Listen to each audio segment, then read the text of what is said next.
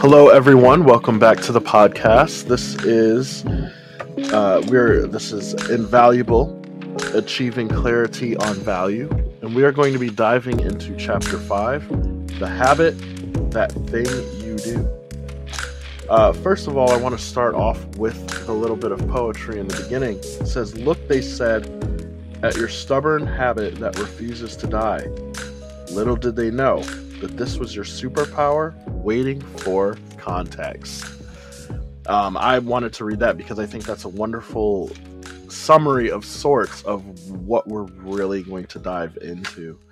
Um, uh, so really, we're getting into habits. So we're going out of the heart a little bit. We're getting into habits, and usually when I think of the word habit, there's usually a, negative connotation to it. Um, d- does that seem to be the general uh, feeling that you have gotten when it comes to the word habit? Yeah, the word habit is a really interesting one.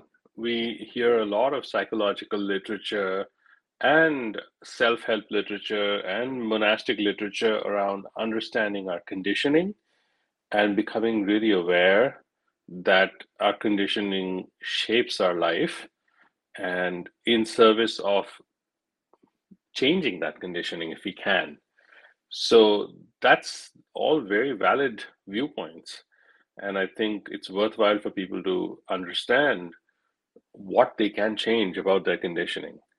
That said, that's not what this chapter is about. This chapter is looking at that deepest conditioning that we cannot even trace. We, we can't find which life experience caused that conditioning to happen. It's just the oldest habit that we have. We show up and this shows up. It's, it's almost like why is the rose red? And what if the rose were to shed that conditioning of being red? Can it do it? I don't think so. So, at least maybe other people can genetically modify roses, but in, so far as what we call natural, that's what habit is about.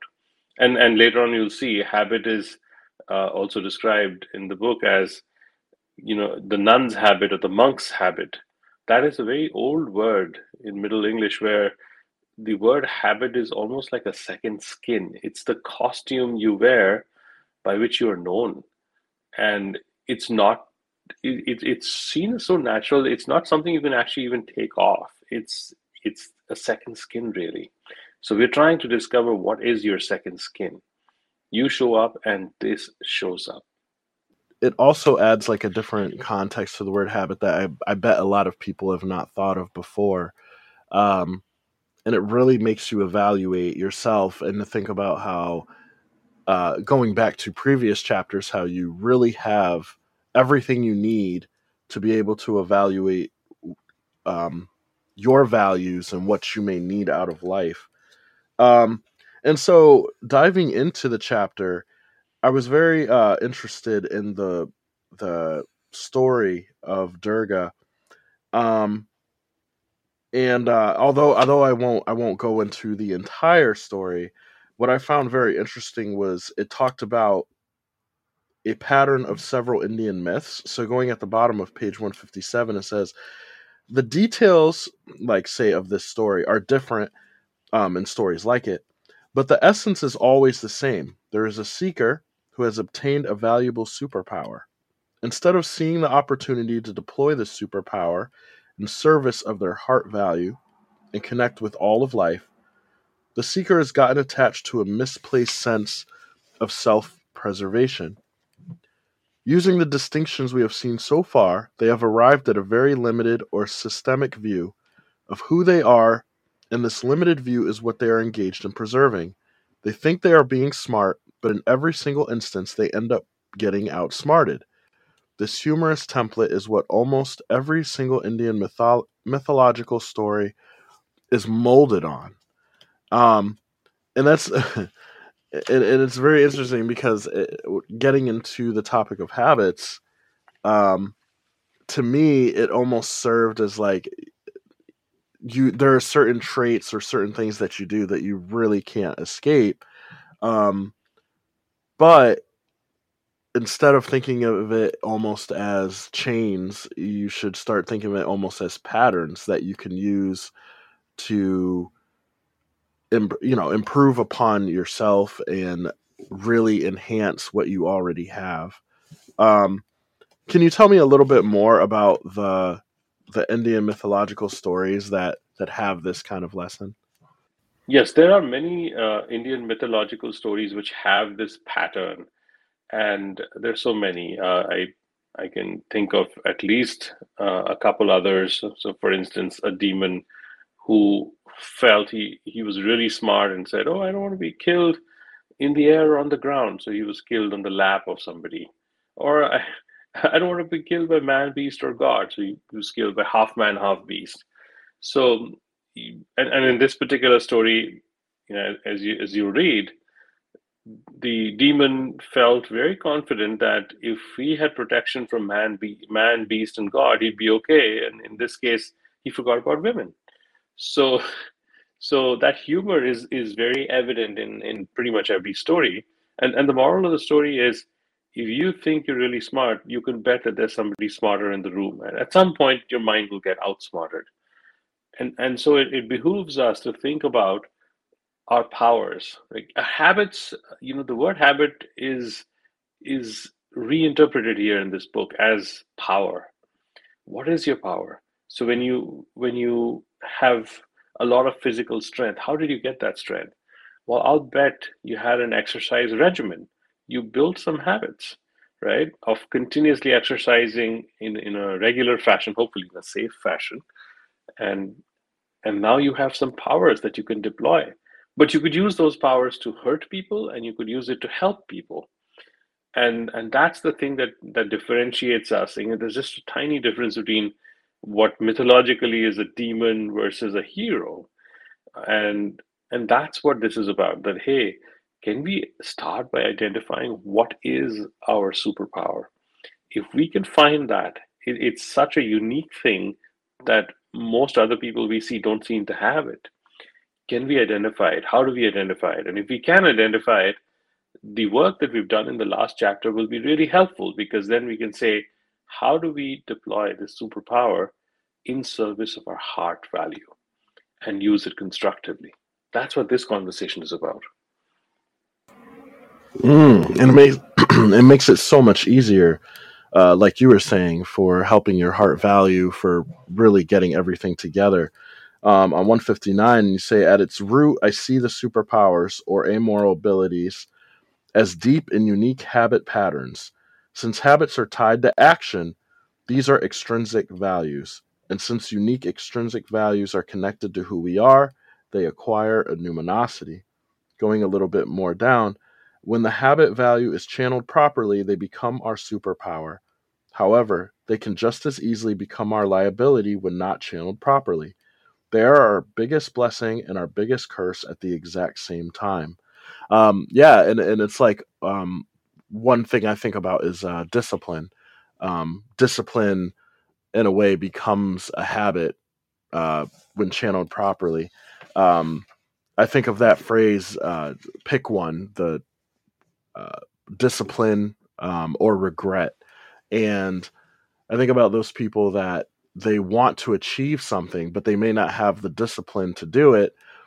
But as they work on it little by little, essentially adding a brick to the wall, uh, step by step, they eventually form a habit, and that habit becomes something powerful.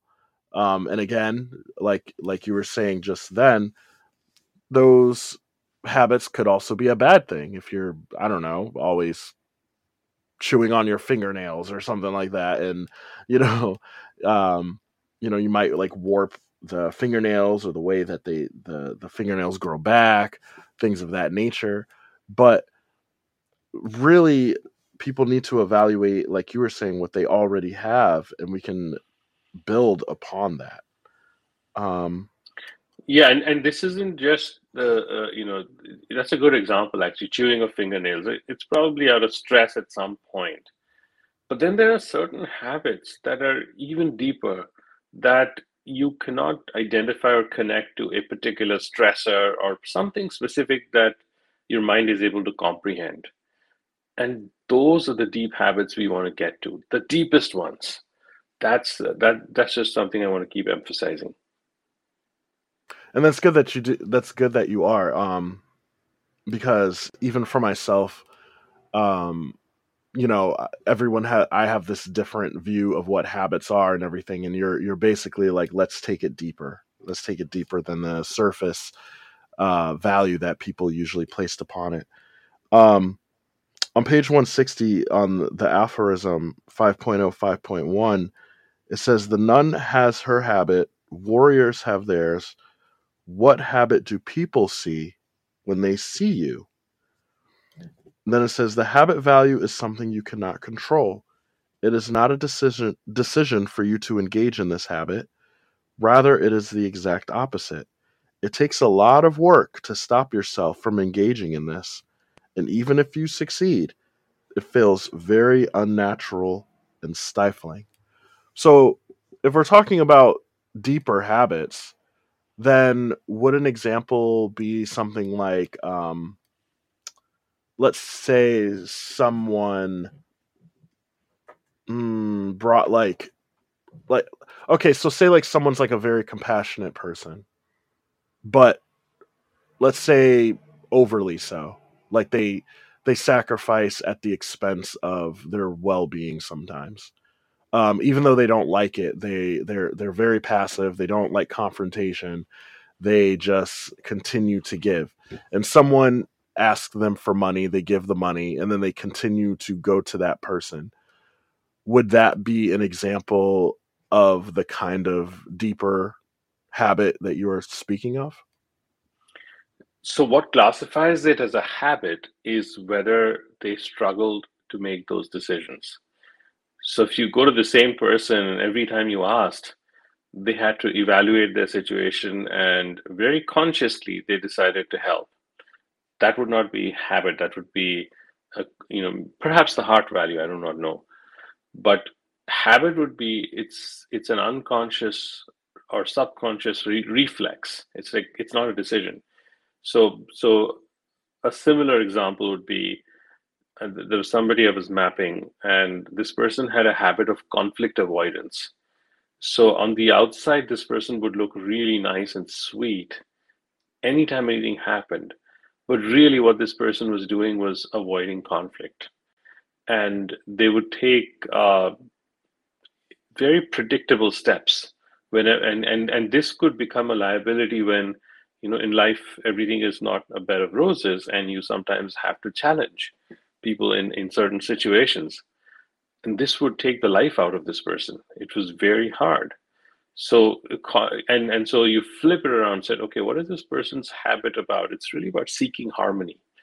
This person is always seeking harmony. Maybe you know it, it's it's not something that this person tries to work towards. It's just a reflex action. So that now, could that be a superpower? We'd have to explore some more. But that's the kind of distinction we are making here. That's excellent.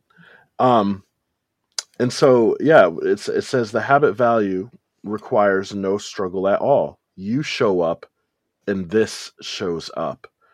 And so you say that just like you did for the heart value, I suggest journaling in a reflective space as you engage in this inquiry. Um, and then you have a bunch of questions, which I will read, uh, that people can use to explore this. Uh, number one, what shows up when you show up? Number two, what is a habit pattern people have noticed about you since you were a child?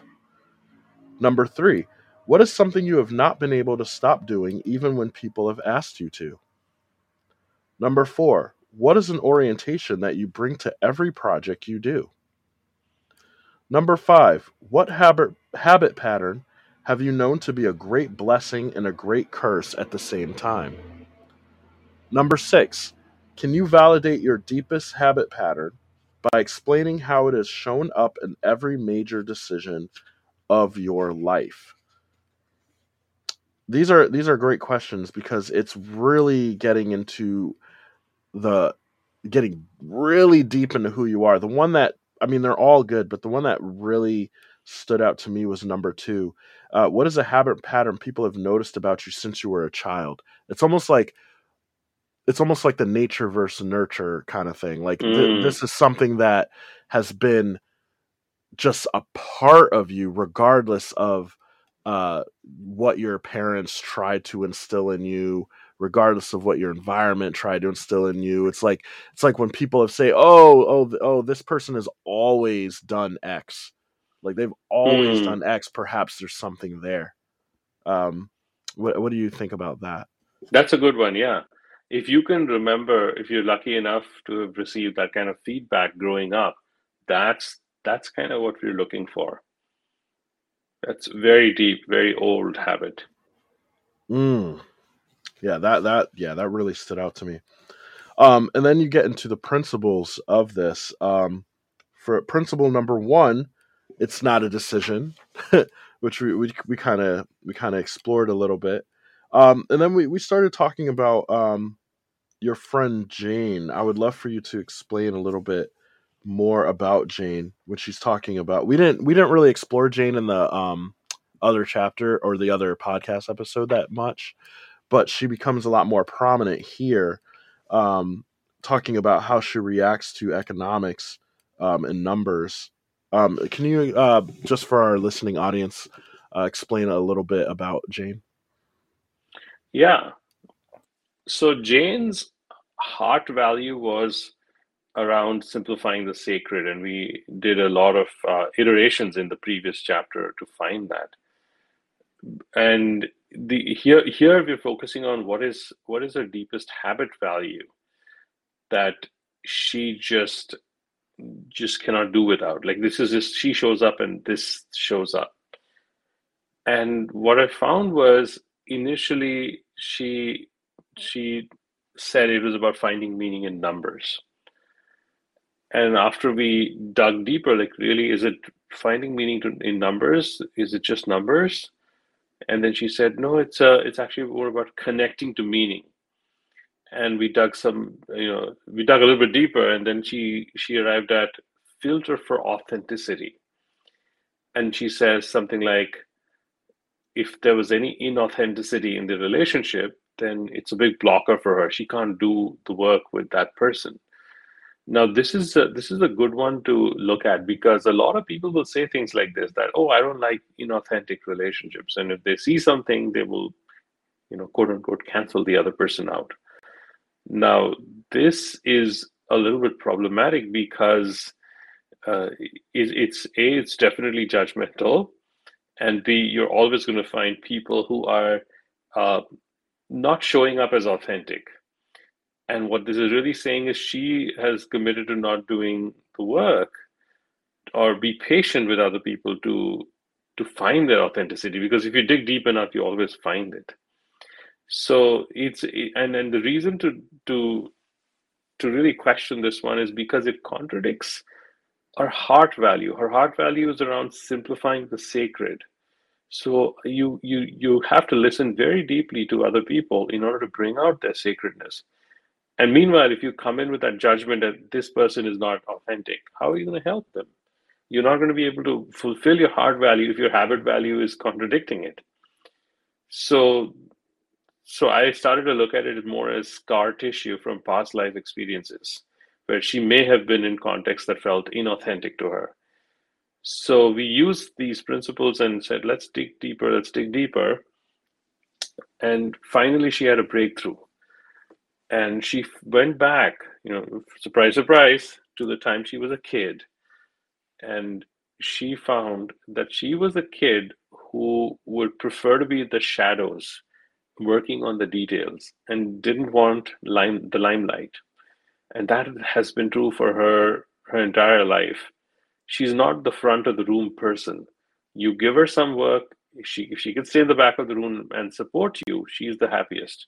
It's just you know it's just her makeup. She she's not going to succeed in in contexts where front of the room work is required. This is just her deepest nature. For other people it's more like you have to overcome your fears you have to practice and all that stuff. For her this is just such an old old habit that it's become a part of her nature. Details in the shadows. And uh, and the interesting thing is framing it as a habit is very empowering. It's like, oh, this is not something to look down upon. This is not something to say it has to be fixed. This is just there in the space, and we're going to use it as a superpower. And let's see what what that would mean. Of course, that story of the superpower, turning it, finding the right context, is where we will we will move into the heart. That's the next chapter. But the thing that makes this valid is that details in the shadows for Jane is both a blessing and a curse. And there must be contexts where this has been very helpful to her life, and also contexts where it has not been very helpful. That's what makes it valid. You need to have both stories for it. And I, and, and I think like hearing about the story of Jane um, and really emphasizing how it's a blessing and a curse. Um, so even even if uh, it's an employer uh, listening to this podcast, it's very good for them to hear this because it's like, okay, I can hire someone like Jane and I can really emphasize her superpower and place her in conditions in which her superpower will will thrive. However, there's also the curse aspect that I must be aware of. So now I must hire someone that will, you know, um, balance out her her, for lack of a better word, that weakness um, I get weakness is not a good word, but like uh, ba- basically um, the curse part of of that superpower, and then eventually like form a team of people that I need, in which they are all thriving, but yet at the same time balance each other out, so that you know there's not like a component of my company that I'm missing. Um, so yeah, so it's not it's not just about um, even just uh, you being at work uh, as as a worker trying to find the value in your work, but also even from an employer aspect, I, I was thinking about that as well. Um, yeah, we're uh, so also it goes into principle two. It's our oldest and deepest skill. Uh, you can't easily tell when it started, and in fact, it is very hard for you to trace this skill to any cause. So yeah, um, have you have you found uh, through your work that a lot of of these habits did have roots in childhood? Uh, so I'm not a therapist, and, right. and I know I know there are uh, there are certain branches of psychotherapy which trace everything to their childhood. So it's it's difficult to say, right? And and I would I take the position that it's it after beyond a point it's not that helpful to know exactly how this happened but if, if you come to a point at least for the for this conversation the values conversation if you've arrived at a memory of a habit that you can't trace that's good enough for now and let's see what we can do with it as long as it passes this test that a you can't trace it to a cause and b it's not a decision for you that's the key it's just natural. If anything, the decision is not to allow this habit to express itself. That's really hard. That's what we want to discover and, and see where that takes us. So I guess when people have found their habit, um, and it, and it says on the bottom of 164, a good way to find your habit value is to ask what behavior pattern is front and center that is unexplained by the events of your life. Um, after that, you, you kind of get some tests that really, because, you know, someone might be like, okay, so I, I think I think I know what what that habit is. I think I know, but and and and, and it seems as if it follows the principles that you have laid out, but then you have some tests to really see if it's validated. Um, and test can, number can it Okay, before we go to the test, can I just mention, since we talked a little bit about Jane, that in, in this second principle, we talk about how, you know, since you since you brought it up about tracing it to the childhood, right? Mm-hmm. How we found the habit value of details in the shadows for Jane. And there's this beautiful story of her uh, her mother asking her why she would not respond to teachers' questions in the class, even when she knew the answer. Mm. And she mm. would tell her mother, I know the answer, I don't need to show it off to anyone else. And this is very strange, right? This is not something that she was taught to do. She was the only one doing it in the class. And parents wanted her to do the opposite, right? That's a really good test. There's something unique about this person here. And it's coming from somewhere, who knows where, but it's there. That's the kind of uh, depth that we want to reach. That, hey, you, that's the yardstick it's there nobody can explain it nobody taught you this and you just happen to be doing it for the longest time yeah that's very interesting because it, it there was no even the, like especially since her parents wanted her to do the exact opposite. It's almost like we are trying to train you out of that in a way and yet it still persists. It's still there. It, it it's it it's unexplainable um, by the events of her life. Because you would think that eventually her parents would be like, okay, you know, make sure you you volunteer again. Um, we're taking a look at your participation on your report card, and you need to par- mm. participate more.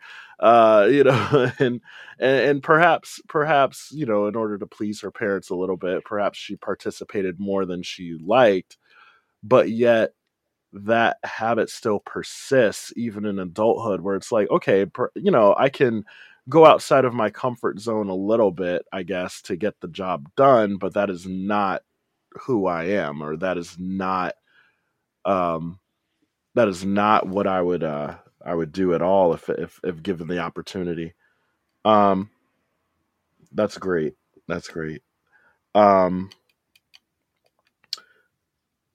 and uh, yeah, even with that, you said in the context of the social conditioning of our classrooms, that is pretty. That is a pretty strange thing for a child to pull off against parental and classroom pressure. That is a habit pattern unexplained by any causal patterns that are accessible to Jane through normal recall. It is her oldest and deepest skill. Very interesting. Um, so yeah, getting getting into the tests and and it kind of uh, coincides with what you were just talking about with Jane. Uh, test number one, it gets you into trouble. um, so with Jane, you know, because it is a blessing and a curse, even though she knows the answer, she's not following what her parents and possibly even her teachers want her to do. It gets her into a little bit of trouble. Um, it says, with Jane's habit value of details in the shadow, she would find it very hard to thrive in environments where you are expected to make your presence felt loudly. Aphorism 5.4 says, A curse it is, your habit value. Yes, it is.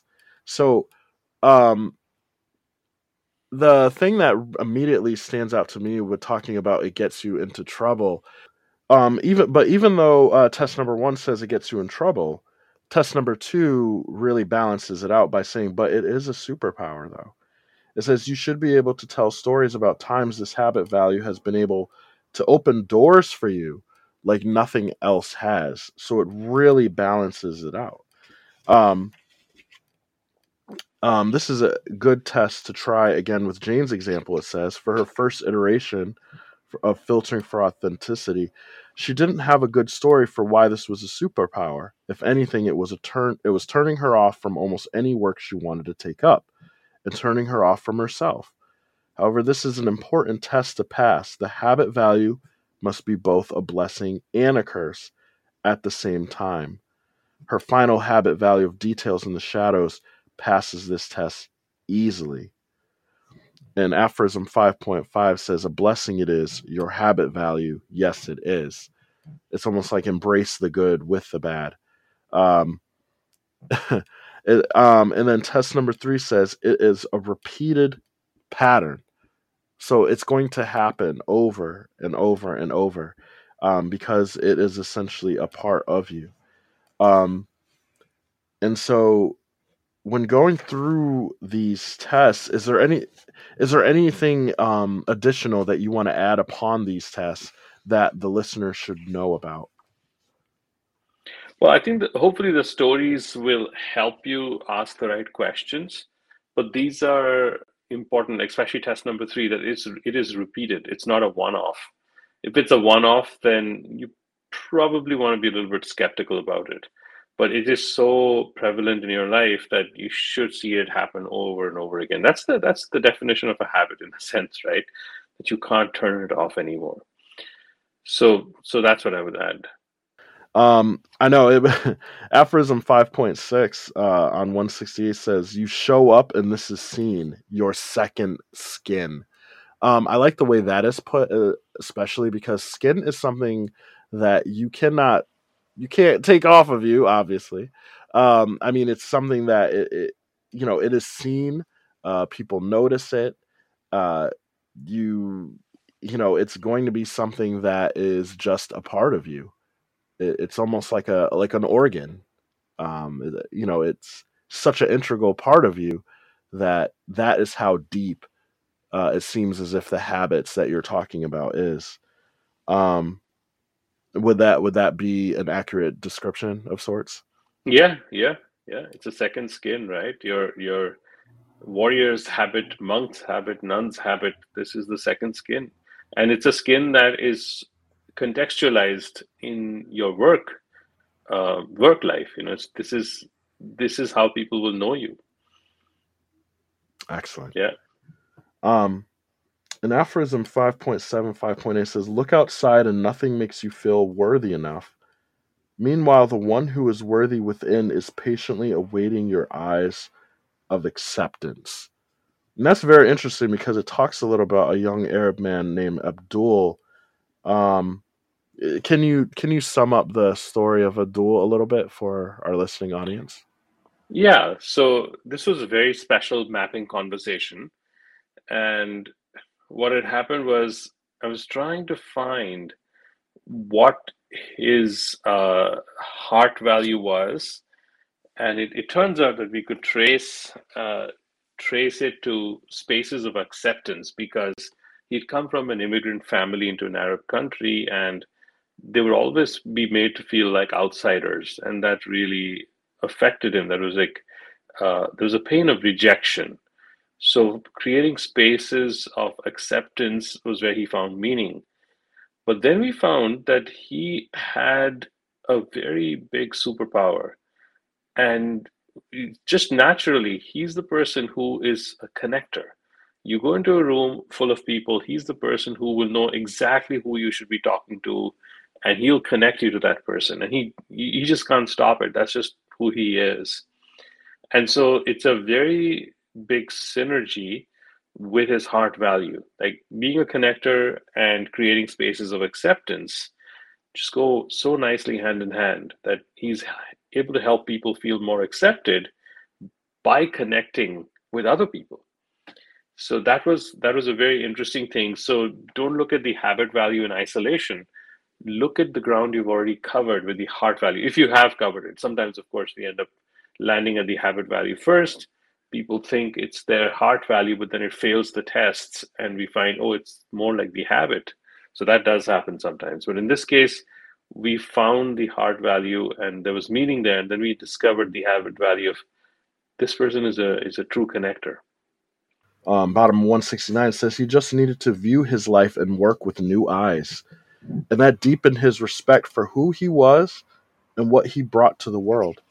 This is one of the biggest miracles I have found in this work. Without changing a thing you do, you can access a new way of being with yourself. I really love this too because it seems that too often, um, whenever there is the curse aspect of our habits, um, it's almost looked at as a negative thing uh, in all aspects. And people are saying, um, you know, like you need to change. You need to change who you are fundamentally. And sometimes that's not necessarily the case. It's almost like just looking through it through a new lens or, you know, accepting a part of you that others may not, you know, value it, but that is not their value. It's kind of like it's kind yeah. of like Jane working in the shadows. I mean, like she might look at someone else um, you know, I, I don't know this for a fact, but people like Jane my, someone might look at someone else who who's always raising their hand in the class and always giving the answer and might look at them like i mean they know the answer but why do they feel the need to uh, kind of like show off or something? But it might not be showing off at all. For that person Right. their their their habit might lie in something else that has nothing to do with showing off That's beautiful. That's that's exactly it. Right? A person opposite to Jane is not problematic. It's just that they're different and they have a different superpower, and we just need to find the context for it. Yeah, right that's and it, and it beautiful. and it really goes back to um, previous chapters where it talks about um, not judging, um, you know, suspending our judgment um, in order to uh, help yourself do the work, help others do the work. Uh, we may think we know the answers to where someone is coming from, and it may not be the case at all, especially when, in a lot of cases, we don't even know where our own habits and where our own um, uh, certain traits are coming from. So if we don't even know where it is for ourselves, how can we judge someone else and claim to know where it's coming from for them? Yeah, But with that being said, uh, it really ge- it really gets into a very important aspect of this chapter where it talks about where do problematic habits come from, um, and so you know it says when mapping the habit pattern, it is important to watch out for a pattern that we have seen in at least two examples so far. The first was Abdul's story. Seeking recognition was a habit that had resulted from past trauma we were able to detect that this was a habit value and not a heart value because it seemed like an uncontrolled reaction instead of something that inspired him to put in his life's effort. yeah. That's a that's actually a good one. So when you asked me about Abdul's story, I just went to the essence of it. But the mm-hmm. challenge of Abdul's story was he was looking to be recognized. And whenever somebody says, I want recognitions or promotions, I've seen other people in that situation as well. It, it's pointing you to a systemic value. Recognition is are you recognized or you're not recognized? It's a black and white distinction, right? It's not extrinsic, it's not even definitely not numinous. So that clued me into there's there's something in here that I need to dig into. Why is this person wanting to be recognized? Some some deep trauma is there. And then we found it in, in terms of not being accepted in society. And and then once we had cleared that out, then we were able to enter into the space of connection as opposed to recognition. Connection is something he did naturally. And that was the habit, whereas seeking recognition was the bad habit. So that's the that's the place where there was no good story connected to that. There was just heartbreak and that's the distinction the connection you know you you can see both good and bad out of it that if you are a connector in in in in places where you're organizing events you're creating community it's a strength but if you have to do deep introspective work that's probably not your superpower. That's going to interfere. So so there's a certain kind of work that this person will excel in very different from other kinds of people. So so that's the key thing there. And so the what so the problematic habit section is really about getting to understand some traumatic thing that may have happened in the past that leads us uh, astray. And so this this particular section talks about uh, a, very important thing that sometimes people don't have the right kind of guidance and they make ethical mistakes. And in the case of Jane here, the ethical mistake was to to do something you know on a test that she didn't want to do in retrospect like cheating basically and and that ethical um, uh, should we say malfunction had a pretty traumatic effect on her life where, where it, it turned her away from the field she was in for years and years. And once she understood that she i have so much respect for this woman. She had the courage to go back and say i'm going to go heal and i'll do it with honesty and with integrity and and get back into a relationship with that field that discipline Yeah, that I was actually going to ask you um, more about Jane because um, uh, with that story about the authenticity because um, th- this was a really intense part of the chapter because you, you really get into her own words um and and and I and that makes it more real because you're not just telling the story from almost like a third person. Um, this is Jane speaking herself, and you know, so it kind of gets really intense. Like for example, um, she said, "I all put together, I think I hit my lowest point of self confidence. I can now see that it all went back to that time period of my life when I was compromised on my value of being authentic to myself. Before that, maybe I had more faith in myself." I can't remember that far back, but I think the cloud of guilt that settled on my heart then hasn't fully lifted. I'm sharing this now since there is a new chapter of my life beginning, where I'm called to embrace my expression again, and also the world of data. Maybe there is a deep seated fear inside that I should do it right this time. I don't want to make the same mistakes again. I've been doing some forgiveness meditation to overcome this anxiety and fear that overtakes me at times. On the positive side, I now understand the power of staying true to the precepts. I didn't realize their value when I was young, but there is much truth to the fact that when one is looking to actualize from a place of one's being, there is no ethical shortcut allowed. I mean, that gets really intense because it, it, it's almost like the kind of dialogue, inner dialogue that we have within ourselves. It may not be um, in her exact case, but there are times in which we are trying to essentially go with what the crowd wants, the company wants, what our parents want, what others want, but there's something deep within us that is telling us to do the opposite. But mm. but we go with the crowd, we go with the pressure because we it, it's almost like on some level we're thinking, well, if so many people are saying that this is the right thing to do, then surely it is. Uh, perhaps I'm I'm completely wrong when that's not always mm. the hmm. case. That's right. That's right. It says this remar- remarkable insight opened up because we had tested and rejected authenticity as our habit value, as already explained earlier. This kind of a history of trauma may not be that uncommon.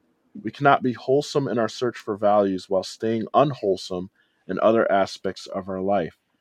Ethics is a very important topic, so important um, that I will point the reader toward the book that Jane mentioned, Ethics for the Real World. Um, did you want to talk a little bit more about that book in particular? Yeah, so Ethics for the Real World is a truly wonderful book. It's it's written. It's it's actually the essence of the work of my teacher Ron Howard, who was also the founder of Decision Analysis. And Ron and his former student Clint Korver they're both wonderful people. They they got together, and, and hmm. Clint Clint actually came back many years after finishing his PhD in decision analysis, and he felt that the ethics class that Ron Howard taught was perhaps the most practical thing he had learned at Stanford University, and so he came back to record classroom lectures while I was still a student. Actually, I remember that, and then he turned it into a book with Ron and that book is the essence of the exploration of ethics.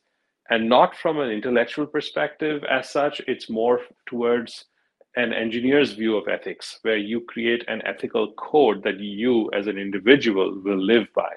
So I still carry the ethical code that I created in this class in my pocket all those years back. And there's things in it like I won't keep secrets. Well, unless people take my permission first. So yes, I'll sign a contract, an NDA, but you got to make me sign that NDA. You can't assume. So as a result, people don't gossip with me because I'm not obliged to keep their secrets. Hey, do you know this thing about Julius? Let me tell you all about Julius. I'm like, well, you know what? Since you didn't take my permission, I'm going to tell him everything you said. Right. right. So, so that so I have things like this, and then other things like I won't steal, and and so piracy is no, I'm not going to download. I will pay. I, I would like the artist to be well fed for entertaining me, and and that's just a principle. So these are there's a whole there's a whole lot to be said here, and I'll also point uh, the reader to another person whose work is very similar, Mary Gentile, and I think she, her work she calls it giving voice to values. It's it's a very similar conclusion that she's found it's far more practical and useful to turn your ethical code into an actionable form that you're you're actually going to use it in your daily decisions than just sit in the classroom and judge other people's ethics. That's not very interesting or useful. So so yeah that's the that's the call out here. Awesome. And i will uh, i'll check it out myself actually. Um i haven't read that uh, or either of those actually.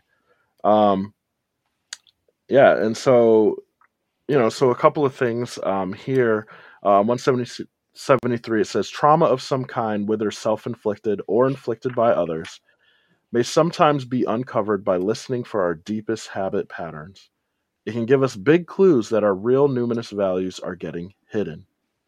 Giving space to it without judgment allows us to work with it. And then going down a little more uh, to the last paragraph says, Over and over again, as people have entered this inquiry, I've been surprised to see how the habit value, when discovered, seems to be a powerful ally when connected to the heart value, a superpower. Getting this self awareness about such intimate habit patterns is wonderful, for it allows us to understand the context in which we might unintentionally show up as a demon to others. And I, I think that that's a nice uh, bow at the end of it all, too, because it, you know, again, talking about that example um, with Jane being in the shadows, um, again, I'm not assuming, but someone like Jane might look at someone else and be like, why is that person showing off? in her mind that is almost like the demon. And then but then that same person who's showing off or, who's not showing off it's something else. But they're more extroverted for example might look at jane and be like that's the demon. And it's like neither are the demon it's just that you know each of them have something that that each of them have a habit value uh, that must be discovered each of them has a superpower that they are using, whether uh, intentionally or unintentionally. And um, we must do the work in order to make sure that we are affecting aspects of our life um, around us so that we can be a little more joyful, a little less judgmental, uh, better listeners, and all of that. Um, did is there anything else you wanted to say about the habit value before I dived into the questions for reflection? I think I think we've covered a good amount of ground, and this is one of the smaller chapters, but it is a profound discovery. And every time we found the habit, it brings so much lightness that oh, we're going to use it as your superpower. And now we get into the creative conversation in the next chapter. How do we construct contexts where your habit is an asset and not a liability and towards delivering on your heart's value? So that's that's the work of the next chapter and we are building the ground for it. Excellent. Excellent all right and with that being said i'm going to go into the questions for reflection number one in your journaling practice or dialogue with trusted friends what habit value is emergent for you? Number two, how was your experience of this inquiry from the lens of the principles or the tests? For each principle and test, write what emerged and use that to inquire deeper. Number three, how much guiding power does your habit value have? What alternatives emerge for you in decision situations when you bring that value front and center? Number four, what opens up for you when you think of using the habit value in service of the heart value?